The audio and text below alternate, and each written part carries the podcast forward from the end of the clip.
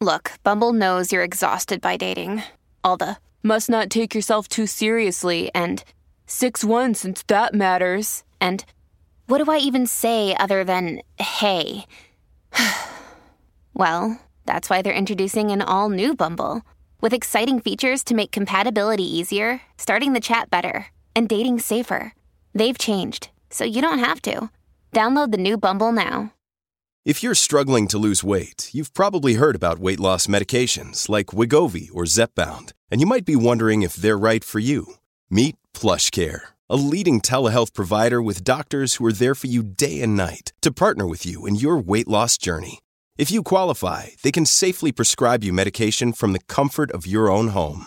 To get started, visit plushcare.com slash weight loss. That's plushcare.com slash weight loss. plushcare.com slash weight loss. So there's a misconception that if you're single, you are incomplete, perhaps damaged, salvaged, and you won't be happy until you find your one. And that is not true. That is bullshit. It is a message that has been fed to us by media and advertising. The truth is, when you're single, you have the richest soil for growth. That's why I created this podcast. And unlike other podcasts, this one is host driven, not guest driven. That means I will be rotating health and wellness experts three times a week to give you the giant box of wellness crayons, not just the primary colors, so you can start building a meaningful life. It's time to give singlehood a cape.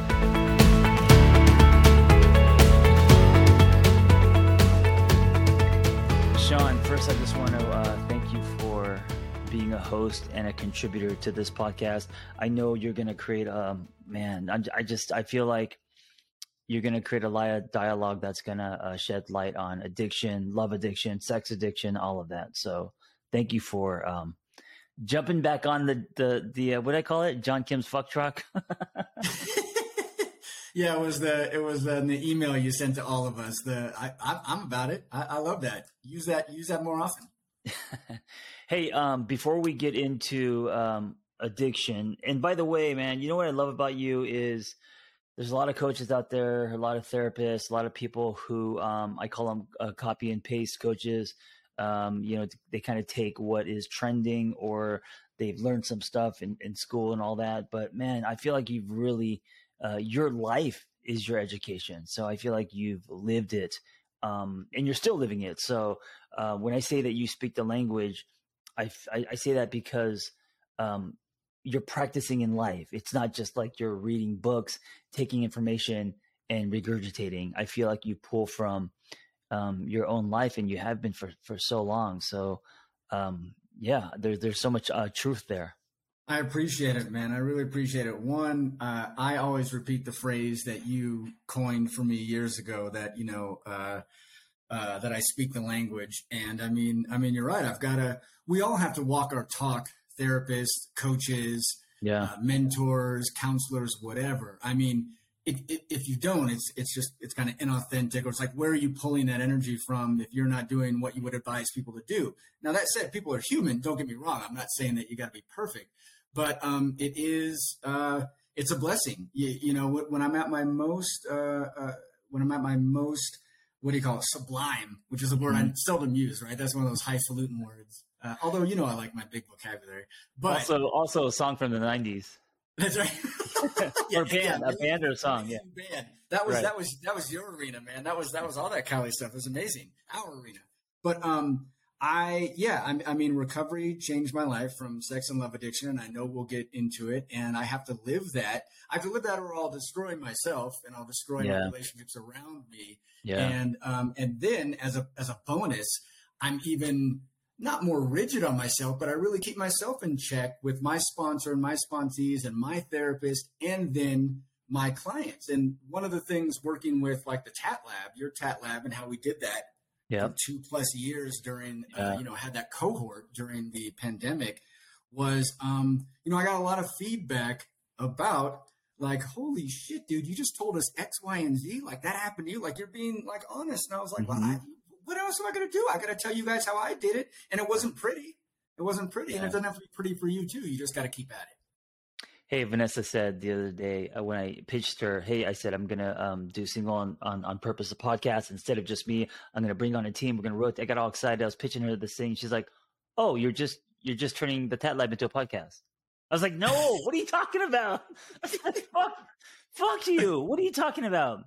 That was beautiful. That has uh, uh, ended like um, like summer camp, and now I'm I'm doing something new. She's like, oh, it yeah. just sounds like Tat Lab the podcast. Anyway, um, but that's not a bad thing. I mean, I, I mean, I get it. It's kind of like productive, but it's also not a bad thing. It was a wonderful community, and I don't yeah. know how much you talked about. I presume a bit, but man, it was a great opportunity, and it really, you know, what an unprecedented time, man. What a historical period yeah. we have now experienced as adults or whatever age you were, and where we really all had to pivot toward each other, which is what I wish we would do anyway more often. And I'm sure yeah. you do as a therapist, you know, concerned about people's well being, their emotional, spiritual, and physical health. Um, you know, it's very American to just do the individualistic, buck up, bootstrap bullshit. Mm-hmm. And mm-hmm. instead, mm-hmm. we're like, holy shit, this is tough and bizarre. Let's all hang out and, and offload and hear each other's stories, like we say in 12 yeah. step experience, strength, and hope and it was a beautiful experience, man. I'm really grateful that uh, you opened that door, and I'm grateful for everybody who walked through it. Yeah, and just a footnote: if you're listening and you don't know what the hell we're talking about, um, during the pandemic, I uh, said, "Let's we're all stuck at home. Let's um, use Zoom as a therapeutic tool. Let's connect people." And I reached out to uh, Sean and, and, a few other people, and we started running Zoom groups, and uh, we helped uh, thousands in, in in two years, and then recently just kind of closed it. It felt right and it was never meant to be something um, and i learned this because i tried because i tried to scale it we created an app and i realized you know what? Everything doesn't have to be scaled. And that was uh, it was like a magical summer um, we went deep with a lot of people and uh, yeah it was uh, it, it was it was magical and so that's what the tat lab was and now that that uh, has expired i have more time for um, more projects, and this being one of them, single on purpose to podcast. So, Sean, before we get into addiction, I want to do something. Um, I want to uh, go into my little time machine. All right, this is for me, not for the audience, but uh, uh, uh we're we're gonna do stuff for the audience in a bit. 2001, or maybe even like 2000. Uh, it was, uh, in my opinion, the uh, peak, the peak of hip hop um, before you and I were married, we were dating, we had girlfriends. This is before uh, we were dating each other, which would have been fine. Which would have been fine. You're a very um, handsome dude. The Hollywood Canteen, uh, spoken word, screenwriting. I think you were reading at some really big agencies, and this is before the children. So this is before insomnia and stress, and I think even before your um, addiction. I'm not sure, but um, what were because when I think back when I think back about those times, there are a lot of happy moments, man. And what what were um what was the good of those times when you look back? The good of those times, and I'm sorry if you can hear some some background noise. I, That's okay. It'll be, it'll be over in a second. Yeah, no but, uh, the good of those times, you know, it's really interesting. You you, you talk about right around the millennium. Uh, so you knew uh, my little cadre of friends. We also had Hollywood friends. We had friend friends, and I think I really relied on um, the comfort of friends, the comfort of your club, the yeah. canteen, yeah. Um, the the um, ability to you know lose myself uh, um, in the presence of others for a little bit, but not you know it would it would only be later that I find out that was in a real escapist way. And right. and the reason why I say that is because I was in the addiction even during those years, dude. I've been an addict since I was exposed at nine to hardcore pornography, which is why when people and I, and I start to argue, I don't tend to argue. I just kind of sit back and let them opine. But when people start to argue about the DSM five or whatever, who says what about what's an addiction or not, I don't even really jump into that. I don't care. I just know that my personal experience and the experience of oh man, thousands of people now that I've met at retreats, conventions, yeah. uh, you know, weekend getaways, you know, whatever it is, conferences or Zooms like we did with Tat Lab. I know that there are uh, millions, I mean, probably statistically, who simply cannot stop, who are powerless, uh, mm-hmm. uh, over an addiction around sex, whether and whatever it is, whether it's porn, whether it's prostitution, whether it's multiple partners and you're unsafe, like however it comes um, whether Wait, it's love addiction, it's more. So that time was it um, um, um, was it a giant trigger for you then at that time? Uh, because we we um we just kind of met we we were uh, friendly we had started you know hanging out together coffee shops writing screenplays and all that um, right. but if you were also struggling with addiction i can imagine when you were at the canteen i mean there was nothing but beautiful people and you know it was there was a lot of fantasy in that there's a lot of fantasy in that and you know believe it or not there are people who specifically ID as fantasy addicts in this larger umbrella of sex and love addiction. Mm. Um, and, you know, and then the codependents are in there somewhere as well. Yeah. But it wasn't always triggering John to be around beautiful people. I don't need to tell you, you're still out there, even if you're in the burbs now with with your family and everything. I mean, there's beautiful people everywhere out there. Yeah, yeah. Right? I mean, yeah there's beautiful people everywhere, period. But I mean, yeah. Jesus, especially LA. And so, no, it was not a nonstop trigger. And and also, the addiction sometimes goes quiet. It could mm-hmm. be quiet for months. It could be mm-hmm. quiet for a year where you're just like, oh, but you eventually, I rather, eventually hit bottom. People eventually hit a bottom. And that's a crucial pivot, right? It's like, keep banging my head against the wall, right? The definition of insanity, the meme we've all seen and expecting different results. Right. Or, fuck, I need to do something about this. And I, and it, you're right. It was pre kids it was during our screenwriting heyday, meeting yeah. at the club, meeting at the cafes. And basically, what it was most often like was me sitting there talking with you, writing, interacting with people, as affable as I am now. And, mm-hmm. you know, mm-hmm. not to blow myself up, but I mean, I'm, I'm, I'm pretty good in a social setting. Yeah. And, and yet at that time, so much drama, so much stress, so much shame behind mm. my eyes, just right, mm. just right behind what you could see right me just just wrestling this gorilla dude this monkey yeah so i didn't um i didn't know that about you and so what i experienced was you know the light charismatic fun screenwriter um our banter um, hanging out. You know, I know you all. I also know that uh, you love music and hip hop and all of that. Um, and we had a friend in common, so it was. Um, um, I mean, there were some dark times there for me as well, but it was very uh, felt it felt kind of magical, you know? Yeah. And no, it only absolutely. lasted about a year or two. well, I mean, you know, maybe we maybe it was a, an early peak, but um, I'll tell you what, man. There's a there's a it, a lot of the shit that I say, especially that comes from 12 step or from my therapist, who also comes my former therapist, who also comes from 12 step. A lot of things I say are like cliched, but one of them is, um, but it's true. It's cliche because it's true. One of them is my best day in active addiction can't compare to even like one of my worst days in active recovery. So because mm. because even if you're having a great fucking time, you're at the club. It's that spoken word session. Like we had a couple of those. They were amazing, right? People mm-hmm. came out for those too. Mm-hmm. And you know, and uh, uh, your people would make me the muddled, uh, not the Moscow Mule, but the mojitos, right? And with, with the right. real mint, the fresh yeah. mint, dude. It was yeah, wonderful, yeah. right? My people were there, your people, and yeah. and we invited a bunch of people.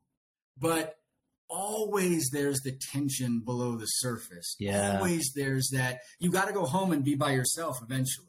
Sure. You got to eventually sit with the results, right? The, the, the, the, the, the wake of your actions. And that's the unmanageability. Because at the same time, you're talking about within a year or two, dude, I would lose jobs as a yeah. result yeah. of my acting out. Uh because uh, I was, because I pivoted for a minute to like storyboarding. I was trying to like cast a wide net, right? I just needed to work however I could. Right. And it became less and less manageable. I couldn't act out. And for me at the time, it was mainly pornography. I right. could not stop acting out.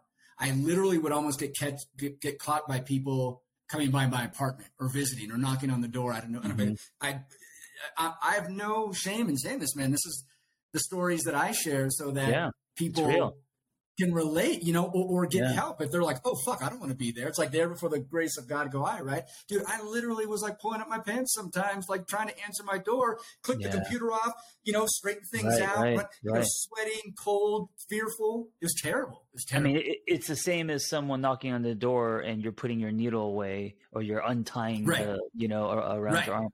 Um, so right, mix with the blood is like you know right, clean up the blood. Right. It's all the same. And so you know, it's not about the behavior. It's about um, I mean, it's not about the thing you're addicted to. It's about the the behavior, right? And so uh, you said nine years old, you were exposed exposed to uh, um, pornography, and I was, you know, I was a little bit older, but I was also young, and um, I mean, we're talking like 80s where you had to know someone to get some material. It's not the internet, right? And so, um, and then have, having that uh, image in the in your back pocket until it was like disintegrated, right? But right, um, right. yeah, dude, I my parents are always working, so I was exposed to. Uh, you know the Playboy Channel uh, on TV and you know um, uh, pornography and uh, uh, uh, magazines and all that kind of stuff. And so for you, how did that impact you? So as you grew up as um, wh- when did you? Because at that age, you don't know what addiction is. You're just you're just right. you know exploring, and and this feels good, and it's shooting chemicals in your brain. And you're curious, right? But at, at what point? Uh, talk us through the evolution from that nine year old Sean to how it actually became a problem. You realize, oh shit, this is this isn't you know this is I got to do something. Yeah. Yeah, yeah. There are pretty clear markers um, and I, I won't go exactly chronologically just so I can make my points a little more succinctly. But um, there's something that I share with clients, which is this terror that I have. Every now and then it hits me, and um, I call it the uh, the the Plato's cave because there's it was that's what the what I liken the addiction to and because Plato's cave was this this literary or this philosophical image where people are in a cave but they got blinders on. Yeah, There's yeah. a fire in the middle of the cave and they're looking at the wall and all they can see are smoke and shadows and they think that's life. And it's not until the blinders are taken off, someone unshackles them and frees them, and they walk. Not only do they realize, oh fuck, I'm in a cave, and all those images were just images, just shadow and not reality. But then they walk out of the cave and they're like, there's a whole fucking world out here. Right, so right. that's what being in the thick of the addiction is where where people aren't yet even at the point where they even acknowledge, right? Because in 12 step, they talk about acceptance. You hit bottom and you're like, you have that God moment, you have that. And again, when I say God, I'm not, you know, I'm not doing the, the Christian, mm-hmm. no religion or anything. I'm just saying right, whatever right. your spiritual thing is, you hit that and then you, you, you realize you have to course correct. But they, they, they, they hit that moment and then, um, decide which way to go. But that realization is profound. Yeah. And you're like, oh my God, I've been in that this whole time. So that's what really scares me about the years between, say, nine and I'd say around 20. How old were we in like, in like 2000, John? Like 27, 28? Yeah. Yeah. Right? Late 20s. Yeah. Late 20s. Like, yeah. So I have an anniversary now, and it's in November. So if I hit mid November in about a month and a half, that'll be 14 years sober, 14 years wow. abstinent from like all the things that I threw into what's called a, an inner circle. Like, and there's there's an outer, there's a middle, there's an inner, and that's just one of many constructions you can use because we're talking behavioral addiction, right? So right. it's not as simple. Eh, not that alcoholism or any other drug recovery or substance abuse isn't simple, but it's not like don't pick up the needle, don't have alcohol in your house, don't go to a bar, right? It's it's all in us, which is yeah. why it's sex and love addiction are more likened to like an eating disorder. You know, mm-hmm. like overeaters, uh, some of us sex addicts really relate to because you have to eat, you right. have to have sustenance, you yeah. have to have water. Same thing here because we're not talking explicitly just sex. We're talking intimacy. You have to have intimacy. You have to be with someone, body, mind, spirit, like you always say. Mm-hmm. And and so how do you do that but not do it to the point of self-destruction? So there was a so I, I when I finally got sober, I was married, still got divorced, but we have a great divorce mm-hmm. and um, stayed sober till like I said, about 14 years. But right around when I knew you, a couple years after the time period you're talking about, that's sort of a, the halcyon days of yeah. like the club and everything. Yeah. Right around 0102, and it's uh, get this, it's a little, it's a kind of a cosmic joke it's Cinco de Mayo, which everyone's always out, right? Being jackasses mm-hmm. on Cinco de Mayo, right? Mm-hmm. Putting on their fake sombreros and just drinking themselves like crazy with margaritas. Every Cinco de Mayo, John, I go and I either meditate somewhere or I mm-hmm. take the mm. day for myself, or if I am with family, like I'm I'm I'm pretty inward. calm, not yeah. Not, yeah, inward, not negative, but just right. self-reflective. Sure. And that's because it was when I was in the marina, Marina Del Rey, and you and I would see each other here and there after that. In fact, we would have the one New Year's together with you and your then wife and me and my then girlfriend and wife. Yeah. Um, so right around then, I was just sitting in my room. I didn't want to go out and join the party with uh, my homies, Damon and everybody. Everyone's mm-hmm. smoking, drinking. I have no problem with that. I'm not like some prude. I'm saying I sat in my room and I just wanted to write like we did. Mm-hmm. And I thought, this is terrible. I don't want to write. I just want to keep masturbating. Something's. Mm. So that was the, the awareness. Moment. It didn't. Yeah. It didn't get me sober, dude. It would be almost another decade before I get sober. It'd be well, it'd be about six, seven more years. But it was the first time that I went, this is not right. Like I right. can't stop some of the shit that I do. Wait, was uh was porn and masturbation did you gravitate toward that more than the actual sex? Meaning Yes, for sure. 100%. As a matter of fact, there's a little bit like again, so much of the I feel like sometimes it's pretty esoteric, like I'm trying to be like this secret club, but it's not. It's just that I think it's very misunderstood. Right. right? No, it is. And, and, well, because no one talks about it. Right, because no one talks yeah. about it. Exactly. Yeah. We, that, we still have that weird puritanical bullshit, like, oh, no one has sex. Babies just come out of nowhere. It's like, what the fuck? So it, it, it's it was mainly porn and um, it was mainly porn. I don't know what else to say besides that. Movies, whatever, whatever, you know. And then, you know, once it went from magazines to internet, oh my god, dude! Oh, yeah, like like going from cocaine to crack, dude. yeah, of course. For I mean, real.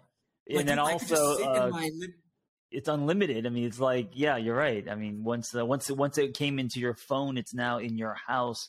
And I mean that you know, right. so like the kids these days, I don't know what's gonna happen to them because like at least for us growing up in the eighties, it was hard to get. But now, holy shit, on your phone with two clicks, you could have anything unlimited. Anything. It's just like, yeah, you're right. It's like going from, you know, M&M's to crack. yeah, yeah, it's crazy, man. So I, I do, I have a lot of concern for the kids coming up. Uh, I know from some of the 20 something, some of the, now they're in their 30s, but back then they were like millennials. They were talking to me and they were like, dude, I can't, like, I can't get it up because I keep clicking around. I'm like, you, yeah. you are saying out loud exactly the one to one. Now, if you want to do something about that, I'm here for you. But if, if not, like, that's not going to change unless you change it, right? Unless you work on it. So you're absolutely right. I mean, and they were, they were just divulging without even like I wasn't like out there like I'm a coach and whatever. Like mm-hmm. I was just having conversations with people I worked with or were acquaintances or whatever, and they would just divulge this stuff. So yeah, dude, it was it was mainly the porn. And here's an interesting thing. This is the esoteric stuff I was going to talk about. There are people who identify as sexual anorexics. And mm. and you and also you can be both. So it's kind of like just being on the opposite end of the spectrum. Mm-hmm. Because again, it's not about quantity, it's about intimacy and right. quality. Right. So, which is also why when people think I, if I, I don't think I come off judgmental very often, but if people think I'm making a judgment about something, I'll say right now on the record on your show, like I don't have. We can debate about porn. We can debate about the culture of it. You can talk about gender mm-hmm. issues and stereotypes and is it they, is it healthy imagery for of women and men or whomever is on the screen, men and men, women, it doesn't matter who, but mm-hmm. is that healthy? Is that real? We kind of all agree, no, it's fantasy. That's what it's right. for. Right. And also, I don't know about you, but even in our day when it was that early internet stuff, it was getting kind of violent. I'm not gonna lie, it sure. was getting kind of like like you know, it was, it was, getting a little ugly sometimes, and yeah. you'd be like, whoa. Yeah, uh, you know, or or you wouldn't go, whoa. You'd be like, oh, I got to gravitate, I got to get more and more and more, which is why they say addiction's progressive, right? Recovery's progressive, but addiction is also progressive. You go for well, it, harder.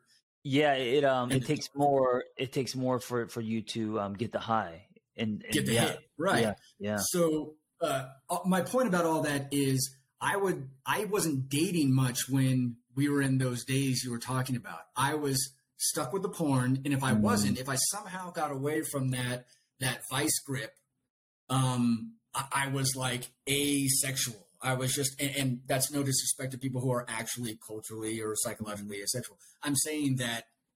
Oh, you're uh, one extreme or the other.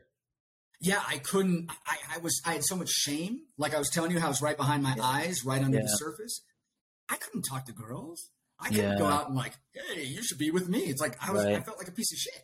Mm.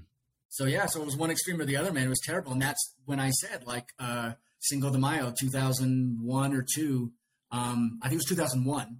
Uh, I just was sitting in my room going, I need to do something. Yeah. I just had no fucking idea what. So is that when you um, found 12 step or did it take a lot more of those moments for you to then hit your quote unquote rock bottom? It took more of those moments. It took getting into what was a pretty freaking amazing relationship, Yeah. having kids, moving out here to New Mexico. And, you know, they call it a geographic. Addicts call it like, oh, I'll just move. You know, I'll mm-hmm. just I'll just go to another state, get another job in another place. It's like, yeah, but you're still you. right. So you right. just took the addiction with you. It's called a geographic. It's like no matter where you go, there you are. yeah. Yeah. So we moved out here, and that's those were like maybe the three to five years where you and I didn't talk much because I Yeah. had moved, and you know you were just becoming, I think, a therapist and really starting to build up. And um, I got a therapist in LA, but I couldn't get sober with her. She was amazing. It was no fault of her own. I wasn't ready. I wasn't ready till I was ready, right? And then I I, I started to mess around with jobs out here and lo- and almost lose job opportunities out here. And then my marriage imploded, and I was like, okay, okay. Uh, I, I Wait, why, why did And I- your marriage? Did, why did your marriage implode? Was it because uh, the lack of intimacy? Was it because she didn't approve of you uh, watching porn? Were you distant, or I guess all the above, right? All the above, all the above. Yeah. I mean, uh, to my, I won't name her, I uh, name her here, but to my ex's, you know, um, uh, you know, to give her some credit, she even at one point was like, maybe we integrate it, maybe we use the porn, whatever. And, and it's like, you know, it, that's what what it, it, it- it's secretive, it's isolating, it's my secret. It's like uh, Lord of the Rings, my precious, right? I don't want to share that with anybody. That's like Oh. my little drug. That's like that's so like my little tr- stash. you tried that and it didn't work for you. did not work. And Yeah. so, you know, it's not just that you're doing the acting out. It's not just that you're shutting down from your partner, um, you know, and all these other manifestations at work or whatever. When we say, when I say, and when others in in the, in the Fellowship of Recovery folks say, um, it, it it it doesn't just affect your sex life; it affects everything. So I was more Yeah. rageful. I think I've shared with you before that I had rage issues. I was I now I was endangering like, ooh, dude, am I gonna be a bad dad? Like, what the hell? Because I had two little ones. Right. So thankfully, I hit that bottom. I actually called that same therapist I just mentioned back in LA and was like, Karen, I don't know what to do. I can't stop acting out. I can't stop. I probably didn't say acting out. I probably just said I can't stop watching porn. I'm destroying my marriage. My my wife is like, you know, wants to kick me out, and rightfully so. And I'm rageful. Everything's falling apart. And she and dude, I'll never forget this. And I share this every anniversary I have. Uh, she said, Sean, listen to someone who knows better than you. Mm, She said, and she said, and then she like, get into 12 step, get a therapist immediately, stop acting out. Go do that now. But, but that first part, that, that, that early, because you're right, because it's, there's so much ego and shame and you're just in your own way. right. And she said, I know you're calling me, so heed my words. Listen to someone who knows better and go do it. Dude, I did it immediately. Finally, Yeah. I was ready to hear the message. I had a therapist and I went to my first 12 step within a day of that phone call. And that changed everything. So for 14 years, you haven't looked at any porn since That's you've been correct. Now, That's amazing. th- th- yeah, I mean, have I seen things that I should probably stay away from? Like, you know, it's like the movie or this, that, like, right? Like, I have to choose Yeah, but what movie I want to watch, what this, That's just living What? in our world, man. Like you, you can't, you can't Right. choose choose what billboard you know is on the bus or like Right. you know. no, yeah. absolutely, and especially online, dude. I will tell you, I it's it, the, the the the funny the thing that I laugh like it's great if you can be bemused about these things, right? As opposed to like, oh god damn it, and shit on yourself all over again. The self compassion is critical. And Yeah. John, honestly, in, in almost 14 years, I probably have only hit that hardcore self compassion where I just I don't even go Ugh! at first. I just go, nah, man, it's cool. It's Mhm. you know what this is Right. probably the last three years, probably since right before pandemic or right in there, where I just got to just a different level of, dude, like there's no need to beat yourself up. You, you spent from, what do we say, Yeah. nine to 28. You spent, no, not, a- not 28, 34, 35 or something, right? So you spent 24, 25 years in it Tunnel. Yeah. it's still going to be pieces, remnants, and Sure. also it's hard when you're just. I could look you up, John, and then the ads on the side of the you know screen will give me something because I clicked on something else the other day, Yeah, or like this course. website or that website. Yeah. So that's what I'm talking about being bemused. I laugh when I'm just like, oh my god, I'm getting triggered from some like ads on the side. This is ridiculous. Yeah, and yeah. I will say too, again, uh, for fear of sounding like a prude or whatever, and I tell this to a lot of my sponsees, I'm like, dude, also, if it's a man, and say it's a heterosexual man, just for sake of mm-hmm. the the example, uh, uh, and and I don't, and I counsel anybody, I don't give a shit who you want to be with or how you identify, right. Uh, to make that clear. But uh, I, I sometimes remind some of the newbies, I'm like, dude, you know what? Yeah, you're an addict, and you got to work hard on this. You got to live this. Mm-hmm. And at the mm-hmm. same time, you're a man who has eyes, and the eyes are attached to your brain, and the brain is the brain stem and the nervous system, and all that's attached to your dick. So you're going to see things, and you're going to feel things, and you know neurons are going to fire off, and you can't beat the fuck out of yourself every single time that happens. It just yeah, you just be miserable, right? And so I tell myself the same thing. So no, I haven't looked at hardcore pornography in 14 years. Wow, that is uh that's that's especially in the world that we live in, man. That's uh what what how much discipline it takes. Um, but I, I guess you know when, when you turn it into a lifestyle, it gets easier. Of course, I remember um in my twenties um when I was uh, uh looking at porn a lot more. Um, I I remember where because I have the addictive gene. My dad's an alcoholic. My mom's dad is uh, an alcoholic. Um, Same. Um, I remember you would lose track of time, and this is this yep. is actually what scared me was um, getting into the tunnel. Uh, there's dopamine firing in your brain, and and you know you're you're clicking or downloading or whatever, or watching a movie, and you, there's like this numbness that happens. And I think people who aren't uh, or or you know can't relate to addiction, they they don't know what I'm talking about. But um, there's like this numbness that happens, this ringing, and suddenly four, five, six hours have, has gone by. Absolutely. And this, and this, is when you realize how powerful this can be. And and and this could be anything. It, it could be heroin, it could be porn, it, whatever you're addicted. It could be gambling. You could sit at the gambling table, and you know a week could go by, and you could have not slept if you're you know a, a gambling addict. And so addiction in general, it, it throws you into this very slippery well uh, you could escape. You don't have to think of anything. There's, of course, um, you know, the feel goods and and and and and and, and uh, dopamine and chem- chemistry happening in your brain, and you basically check out of the world. You check out of life, yep.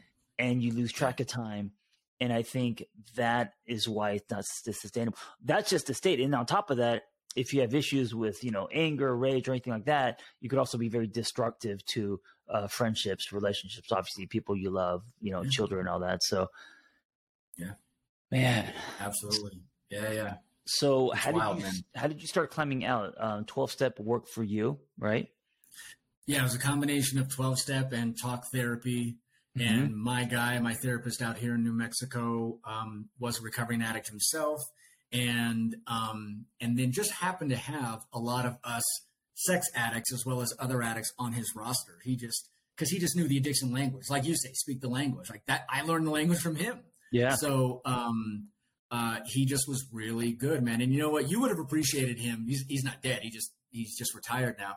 But we would have like Good Will Hunting moments, man. Mm-hmm. Where I'd go in there, I'd call them pushback sessions. You know, like like yeah, you know yeah. Matt Damon and Robin Williams, like face to face, right? Remember when Matt like disses the painting and he puts yep. him up against the wall. Yep. Now he never put me up against the wall, but we got face to face a couple times because I was like, "This bullshit. I'm getting the fuck out of this session." He's like, "Sit the fuck down." Right? Because wow. I was just still so full of like rage and yeah. you know feeling defensive, feeling I was being told that you know I'm an asshole, I'm in the wrong, and whatever. And, and really, what he was doing the whole time was like, I'm not telling you you're bad. Or you're, I'm telling you the things you've done have had bad consequences. The things sure. you've done are unhealthy Sure. And I always emphasize that now with my own clients, right? And it's not it's not not taking responsibility. You have to take responsibility as part of this process. But it's also stopping the thinking around the shame spiraling, right? And you just go down and down and down. Oh, I'm such a piece of shit. I can't do that. And that's why people keep using. That's why it's so hard to get off the treadmill. So, like you were saying, like the thing that just happened was um, I just had that moment of clarity. That's what I was thinking of earlier when I said God shot or whatever. It's moment of clarity when that one therapist told me. Mm-hmm. And the next day I was like, yeah, I can't do anything. I keep doing the same shit. It just, plenty of people told me before that. It just finally took when I was ready to hear it. Let me ask you this: um, love addiction. Uh, a lot of people are confused by it. Like, how can you be addicted to love? That doesn't make sense. Um, tell us what you know about love addiction. Because when I um, when I was on, uh, in training to become a therapist, I went to all the the meetings, meaning um, you know Al-Anon, uh, you know, SAA. Uh, and, I, and I remember um, in in the sex addiction meetings, uh, it's mostly men, like ninety percent, um, and mm-hmm. then in Al-Anon, it's mostly women. And mm. I remember, uh, you know, love addiction and and uh, uh, people being confused that love can be a, an addiction. So, right, right. How is so that? Best, Tell me. It is tricky. Don't get me wrong. It's hard yeah. to articulate, and it's easier actually if I'm with a client who, once we start talking and sharing, they start to realize they're like, mm. "Oh, this isn't about the the fucking part. This isn't about getting that guy, getting that girl, getting that person uh, in my bed. This is about the fantasy and the lead up to it, and how much." of my life I'm willing to sacrifice and not tend to for this other person right. in a romantic way or in the hopes of having a romantic relationship. And that's why some people even identify as fantasy addicts because they don't even get into the relationship part, right? It's it's yeah, wild. So they it, it's almost like it should be called um fan love fantasy addiction it, because what makes it confusing is people say love addiction, but we're talking about, um, like you said, it sometimes it doesn't even get intimate. It's about, uh, or or it doesn't get um, in, intimate in a healthy way. It's the fantasy of it. It's the, yeah. you know, the chase and all that that people can become addicted to, and that's love addiction. Right, right, and I mean, and that can be sex. And love. there are a lot of people who just want the chase, and then mm-hmm. as soon as something happens, of course, they can't actually bond, right? Because they're addicts. They can't actually have the intimacy once it's availed. So they're like, oh fuck it and then they just repeat it over and over and over again. In in sex in SLAA, Sex and Love Addicts Anonymous, right. they identify the uh, the the object of our affection as a qualifier, and it's a little tricky word, but they're comfortable using it, and I, I'm I'm not too bad with using it either. That's like the person who qualifies in quotes me as being the love addict. They are the mm. person I am objectifying. I have unrealistic expectations about. I'm really not probably approaching them to just ask them on a date, build a relationship, see if they want to build a bond, right? I'm just in the back, like voyeur, but like touching base every now and then, or driving by the house, or obsessing constantly. If they're a coworker, right? Always hanging on the peripherals, but not fully engaging, right? And then it's also people who are engaging and are in the relationships, but again, they've lost themselves. You know, your uh, your lady is, you know, Vanessa's this like codependent master, right? And it's so wild because I I know that there's um, Codependence Anonymous. There's a, a yeah. I think it's C CD CAA CO Codependent CDAA. I can't remember what the acronym is, but yeah. um, what the easy the shortcut that I use when it's getting a little fuzzy when I'm talking with someone and they're wondering about like what's a love addict, what's a sex addict, what's this, what's that. I think codependence and love addicts are very similar it's just we more often and, and talk to Vanessa about it. We more, and I could be wrong, but we more often think of codependence like with the Melody Beattie, right? Who's like the right. who's like the person for codependence and wrote all the books on it. It's like her and her mom. She's on my and, she's on my podcast next week, Melody Beattie. Oh, dude, dude, yeah. I'm gonna listen. I'm, yeah, dude, cool. I'm totally gonna listen. Are you serious? Yeah, yeah she's that's awesome. Yeah. Anyway, go ahead. That's awesome. I'm yeah, gonna but, totally listen. But that's that's old school, and that's um that, and I think she takes codependency through the door of addiction, which you're kind of talking about now. Yeah, yeah, yeah, which is what Vanessa said. That again, I was like, how have I been in recovery? Because at the time when Vanessa said it in a group that I was visiting, jumping in of hers, it had to be part of you know part of the Tat Lab thing. So it was like 12 years in at the time, let's just say 12 years into my recovery. And she was like, and we all know that codependence, you know, it's an addiction, right? I was like, Jesus Christ, I know people who are in Codependence Anonymous. And for her to just say it, I'm like, yes. So then that's where, where I started to marry the terminology. Like mm-hmm. codependency, like love addiction will have that sexual or romantic bent to it. Mm-hmm. That's obsessive, compulsive, addictive, etc. Codependence can or cannot it can be your mom, it could be your right. friends, it could right. be your boss, right? There are people who talk about like this weird vibe with their their superior, right? And that they can't they're enmeshed. It's weirdly enmeshed. So that's I hope that's a little bit helpful, but it, it, yeah. it's helped me. So I'm like, you know what? They're kind of similar. It's just that one isn't romantic. Traditionally, you don't think of codependence as necessarily romantic, whereas love necessarily is. Right. Right. right. So, uh, 12 step, you get sober and then um, you start actually um, working in the field, right? I remember you were, uh, you came and visited me in LA and you were already behind the podium giving speeches and stuff in that world. Yeah, man. And, uh, you know, I don't have regrets. So I don't say this like beating myself up. Well, I try not to have regrets. Yeah. It's not bullshit. But um, I, I'm much better at that than when I was a younger man. But I wish I would have had a little more confidence to see what you were up to back then. And I and I'm pretty sure you invited me. Like, dude, like check out what I'm doing, or maybe we can talk because it was still pre. It was earlier social media. It wasn't you know you're a yeah. freaking pioneer in all of that, and you were right at the cusp of that. And yeah, it was. I couldn't tell you what year that was, but it was the LA conference, and I did. I was speak. I spoke in front of like 80 people or something in a packed room, and dude, I had this major anxiety attack. And dude, get this it, it's that big. It was down by the airport. It's one of those huge convention centers by the airport. And my sponsor ended up walking down the hallway at the same time I'm having this anxiety attack, and I'm about to turn in and go do my session and, and lead a session for the first time like ever. That scale anyway. And he just, well, I was like, dude, I'm freaking out. And he just, he just held me. He's like, you'll be fine. You know what you're, he, he said basically what you say. He's like, you know what you're talking about. Just, just talk what you know. And I'm like, mm-hmm. oh my God, thank you. So yeah, dude, I started to speak at bigger conventions like the international ones and the national ones. And I've been doing a lot locally. I've been doing a lot of smaller retreats, 12 step or non 12 step men's groups. Yeah. And, and then it wasn't until about five years before Tat Lab, you invited me in. And that's when you first said, dude, you speak the language. Why don't you just come talk to folks? So that was a really good experience. But I hemmed and hawed. And I also, I mean, legit, not just beating myself up again, but I legit took a different turn and went a different career for a while. And you know what that is. I was, I was still headed back towards Hollywood. Right, right. And then once I stopped that, but in the production end, right? And then I just was like, I, I love that coaching shit. And right when I was getting my ICF, I don't have my ICF certified certified yet, but I'm qualified for the test. And right when I called up the coaches, uh, Linda Bark and the Wisdom of the Whole uh, methodology group, um, dude, you called seriously within like 24 hours. I was like, this is the freaking universe right. giving all the signs. Yeah. And that was two and a half, three years ago. And I, so it was great because I was getting my practicum at the same time that I was already coaching through TatLab. Yeah, and now you're coaching. Now you've, I mean, you've done um, a lot in the last couple years. Meaning you've um, run groups, you've taught, you've spoke, you've coached. Uh, it's like you, have really um, played with everything now, and um, what are you building now? What are you swimming toward? What do you feel called to do, and what excites you in that that world? So I will always be creative, right? Like I'm so yeah. stoked for you that sitting back years ago, twenty somethings at Karma, right? Karma on uh, Cahuenga or whatever, somewhere around there in Hollywood. Oh, yeah, yeah. The cafe, right? Cafe, yeah. Uh, wait, hold on. Ryan we went to um, not only that, but we were at um, uh, Lulu's Beehive. Beehive. Yeah, yeah. yeah Lulu's behind in the Valley, yeah. Sherman Oaks. Yeah, yeah. And right on uh, Ventura.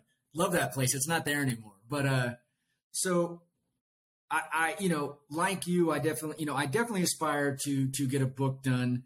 But again, God shot time, universe speaking time. Um, I was just planning podcasts and getting the equipment and all the stuff when you rang out about this one. I was like, all right, I got to listen to, I got to listen to what the universe is saying. And the only reason why I hadn't between the end of Tat Lab and now was because I had a very uh, intensive, good project. It had nothing to do with coaching per se. Um, it was more my social justice stuff. But I just, I let the coaching quiet. And then as I was feeling, I was like, I got to get back. That's where my heart is. I really am contented. Right? I don't want a boss anymore. I'm almost 50. Fuck that. Yeah. and I love I love serving individually. Yeah. And if I can do that and then still write at night or whatever the fuck I want to do, you know, be with my teens or whatever before they go off to college, great. And then, dude, you and like like so many things were like, yep, podcast time. So I'll be doing a podcast. I'll be joining, you know, yours, and then you know, see if eventually I can spin off and and get my own. And um, I'll definitely be writing in the near future. Man, sure. Love it, man. I think you're gonna crush the podcast medium. Um, you can just tell, you know, uh, just because you're charismatic, you speak, you're creative. So um, you don't just speak like information, but there's a um, uh, there's poetry behind how you speak. Hey, Thanks, for brother. anyone anyone who's listening and um, there's you know that maybe they don't know if they're addicted. And it doesn't matter if it's love, sex, heroin, whatever. Um, for someone who's been through the tunnel, for someone who's been sober for 14 years, and I'm sure you still every day it's a it, it's somewhat of a, a struggle. Um, what can you tell them? What kind of advice would you give them uh, If they're new or if they've been in it a while? Uh, either. So I have a friend who um, uh, he gets sober for a while and then his wheels fall off and then we don't see him for a week and he just I mean he fucking goes and then he comes back and then he's like all right I, I need to you know and, and it's just that pattern man it's uh, addiction is one of the hardest things just to it, it, you, it really you, is man you need solid handrails man you need a village I think you know yeah right which is eh, eh, I'll, I'll answer your question before eh, after I say this which is why just like with Tat Lab. So it's interesting that you mentioned that most of the dudes were in like say 12 step and most of the women were in the other one or, or, or the SAA versus Al-Anon. Yeah. Yeah. Uh, most of the clients, the vast majority of clients I had during the pandemic were women. And so, oh, and, and, and, and, I, and I, I don't have to worry about the statistics. I don't care to worry about the statistics right. about whether they were sex, love, fantasy, codependent, right. any of that, a combination. Like, who cares? But um, so that helps to sort of break away the stereotype, right? Of it's just mm-hmm. dudes in a dark room, like, right. oh my god, my porn issues, right? Yeah. It's not. Yeah. It's not. It's dude. I've heard you know former like you know Leave It to Beaver type housewives who just nuked everything. I've heard it from uh, two women who were, you know, two women partners and their kid, and one of them is in recovery and is working on it, right? And so, what you're saying about handrails it's what I would always say to the tat labbers and what I say to all my clients. We don't have to do this alone. Yeah. You don't, you, because that's what the addiction wants. The addiction right. wants just you and it isolated. And its only goal, dude, you're going to love this. And I, and I, I this will be a good nug for a later podcast, but I'm going to say it. I'll just say it again then. And who cares? Dude, it's the Terminator, man. Remember Michael Biehn? Mm-hmm. Remember Reese? Mm-hmm. He's like, it doesn't care. It doesn't feel remorse or pity or pain. It will just keep coming after you until mm. you are gone. That's right. it. There's no right. other rule. There's no other point. You know, it was once for a lot of us a survival mechanism from abuse, from isolation, like latchkey kids like you and me, from whatever the, the, the negative stimuli was. But what I say is it, for a lot of us, it became, it was a security blanket, a, a survival mechanism that became a barbed wire coil right? Ooh, what once used to comfort yeah. you, right now is is killing you. It's, describe describe how um, it was a survival mechanism. So when you're younger and you turn to um, addiction, how is that survival? Is it survival to fit in? What is it? What's the survival piece? Not to fit in, like say with my peers so much, because again, when they would bust out or my cousins would bust out like a Playboy, I, I was like, because I didn't I, it wasn't yeah. a group thing for me. It was my own right, little private right, stash. Yeah, yeah, yeah um, but it was more, you know, I had an abusive household. I'm, I'm honest about that. I talk about it. I, you know, God bless my parents. They did their best, but there was both physical and emotional. And um, I've been honest about my father. I mean, he, he is to this day still a porn addict, man. Yeah. And I don't think he's ever going to hear this podcast, but I'm also not going to lie about it. yeah. Right? And, uh, and, and, to protect yourself, so you're escaping in that addiction.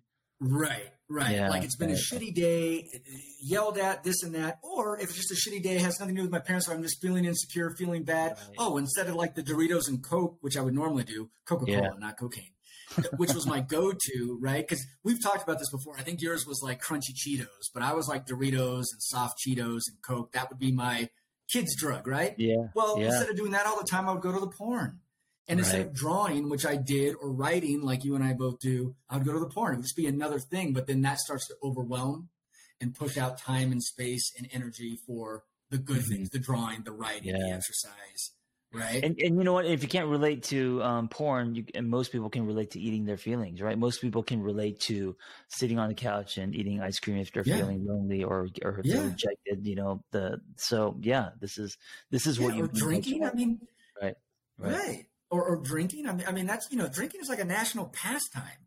So imagine yeah. having to get sober from that when everybody in America, right, is, I mean, what's the percentage? I don't know, but yeah. we're okay with it. It's the drug we're okay with, and it is a drug. It's not bullshit. So that would be tough too. Just like it's tough driving around, like you said, billboards or ads on the screen for a porn or, or sex or love addict. But it, what, what, what I would tell someone is, uh, like you were asking, uh, if they're getting into recovery, whether it's early or deep into it, you know, I have a sponsee who's like, dude, I want what you got. Like 14 years, it's fucking amazing. Oh my God, I've got two years now. I just want, and I'm like, that's great if that helps you, but just still take it one day at a time. yeah. and don't take it alone. And it's very 12 step. And again, man, I'm not I'm not anti anything. I, I, mean, if people don't want the 12 step part of it, I, I don't beat that down. Mm-hmm. I don't stuff that down people's throats, but it's just the basis that I come from. And we can talk about anything. We can talk about structures of consciousness or whatever. And the more I learn about this stuff, the more I'll share. I'll offload with the clients. But it really is, you don't have to do it alone. Mm-hmm. Uh, don't don't try it alone. It doesn't. It, it necessitates a fellowship. It necessitates the guardrails, like you're talking about, of people with you going through it to remind you you're not a piece of shit. You're not alone in the world. You don't have to isolate. We can walk with you through this process. And also, you know, one fucking day at a time. That that part of the 12 step is just gold because it's like, why would I worry about what's happening next Tuesday? Let me just handle today, right? Which is also a very Buddhist thing too, like just be present. Right. So right. all that stuff overlaps. Yeah, I love how simple uh, and potent that is, and also I'm gonna say it to um, anyone who's single, because single, the singlehood journey, although not an addiction, uh, can be uh, tied to uh, shame, loneliness, and a lot of you know uh, uh, negative thoughts, beliefs, all of that. Uh, add the ticking clock and advertising and dis- distortion, distorted versions of love, and all that. so even with people who are single, and I've been single for long stretches, um, one day at a time, and what like what Sean says, you don't have to do it alone and uh, mm-hmm. that's that's probably um, why you're listening to this because you're single and you don't want to do it alone. And so this is why we're building this community. And also, Sean, what's the name of, uh, or do you know yet what the name of your podcast is going to be? I don't know the name of the podcast right now. People want to hit me up. Um, I've got. I've got my Instagram page, which is Sean Cardinalli, and there's a lot. There are a lot of videos on there, just little bits and pieces, nuggets of my experience, and as a both as a recovering addict and as a as a coach, you know, experiences I've had in this in this area. And then uh, I am on Facebook, although I'm not uh, on it as often as I'd like, and that's Sean Cardinalli, life coach.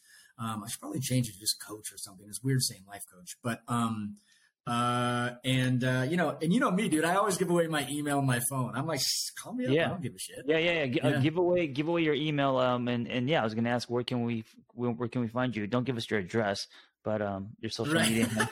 Don't show up at my door. Uh, 310-994-8958 is the cell that, uh, you know, I encourage my clients. I'm like, you know what? I can't pick up 24 seven, but if you're having a shit day and you are triggered every five minutes, fucking text every five minutes. That if that helps you, do it. I'm totally fine with that. I, don't be self conscious about that. And then the uh, email is Sean S E A N Paul P A U L seven three at Gmail. Yeah, hit Sean up. Um, he's uh, he's a powerful catalyst. Well, Sean, thank you for um, this interview, and you're going to hear a lot more from Sean as he uh, con- continues to share, you know, his story, his wisdom, tools, tips, all that. And uh, when he launches his podcast, go check him out there too. Thank you for listening. Be well. I hope that episode was helpful. Hey, listen, if you want to share your singlehood journey, if you've gone somewhere and come back, if you have revelations and wisdom, please share your story. It's going to help other people. Nothing makes us feel more connected than hearing other people's stories. So just send me the audio of your story, and you could just record it directly from your phone and email it to theangrytherapist at gmail.com. Also, if you want our Single on Purpose newsletter, go to singleonpurpose.life. That's singleonpurpose.life. You will get tools and articles and other people's stories and also uh, Zoom links to private gathers. So if you want to join our community, go to singleonpurpose.life. Thank you for listening. Be well. We hope you tell a friend. Hi, my name is Brenda. I've been single for going on five years now. I um, I divorced the father of my daughters back in 2017. Um, a little bit about my story. That was a very codependent, toxic relationship uh, where alcohol and substance abuse was involved. Um, a lot of lies, manipulation, um, just the struggles were real. I had no idea zero idea that that was what was going on. And um, we were young parents, raising two little girls back to back, no break in between. Um, so, as you can imagine, I mean, there was just so much on our plates, no time for us to even date, get to really fully know one another. That relationship was just very rushed.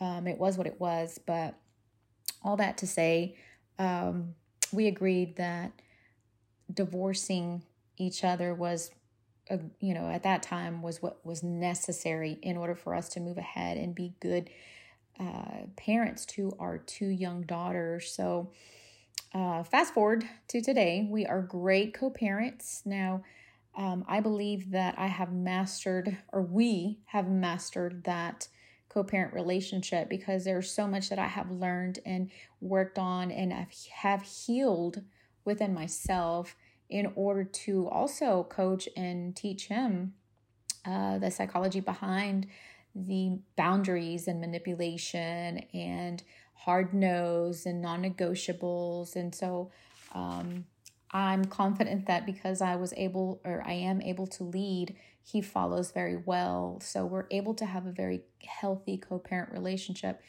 Um, back to um, how what I'm learning actually in actually still being single is just knowing what you want, asking yourself, or for me, asking myself, what is it that I want? What is it that I'm looking for in a man that is going to present himself to me and show up at my door? Um, to me, that's something that I always ask myself. And I think that it's important that women out there um, in the same boat as I am continue to ask themselves that. You know, everybody's different and their needs and wants are different as well. Uh, but for me in particular, um, I'll just kind of tell you how I've survived a singlehood. Um, I kind of toyed and played around with the idea of getting on dating sites, and um, you know that didn't work so well uh, initially. And then um, here recently, I decided to take a break just because I felt overwhelmed uh, without having no structure, no guidance, as far as really knowing what it is that I'm looking out for out there on the dating sites. I think that's extremely important. Um, you know, because there's a lot of crap out there. And so all I can say is um, in order to survive, go into it knowing what you want. Ask yourself, what is it that I want? That way you can show up in the dating scene with good intentions, and that person's going to know it as well. Um, how I thrived in the past when I was being intentional, and that's the key word is being intentional. I feel like we're all constantly trying to heal, trying to work on trauma or, or things in our past. And for me in particular, it has helped me tremendously knowing what is my intention, knowing that I'm going all in regardless of whatever date I'm going on today, tomorrow, um, that helps me in showing up 100% and not having any expectations really behind it. That I cannot tell you how much of a breakthrough that has been for me in order to not overwhelm me or start out with that overwhelming uh, piece, so to say, in your mind, like getting out of your head. So I feel like that's what helped me thrive in singlehood. Now, Currently, I choose to be single just because I have so much that I'm working on personal growth and I feel like it's a distraction. But having all those tools underneath my belt, I'm confident that when I'm ready to step back into the dating scene, I know it will pay off in the long run and I'm ready. Hope this helps. Thank you.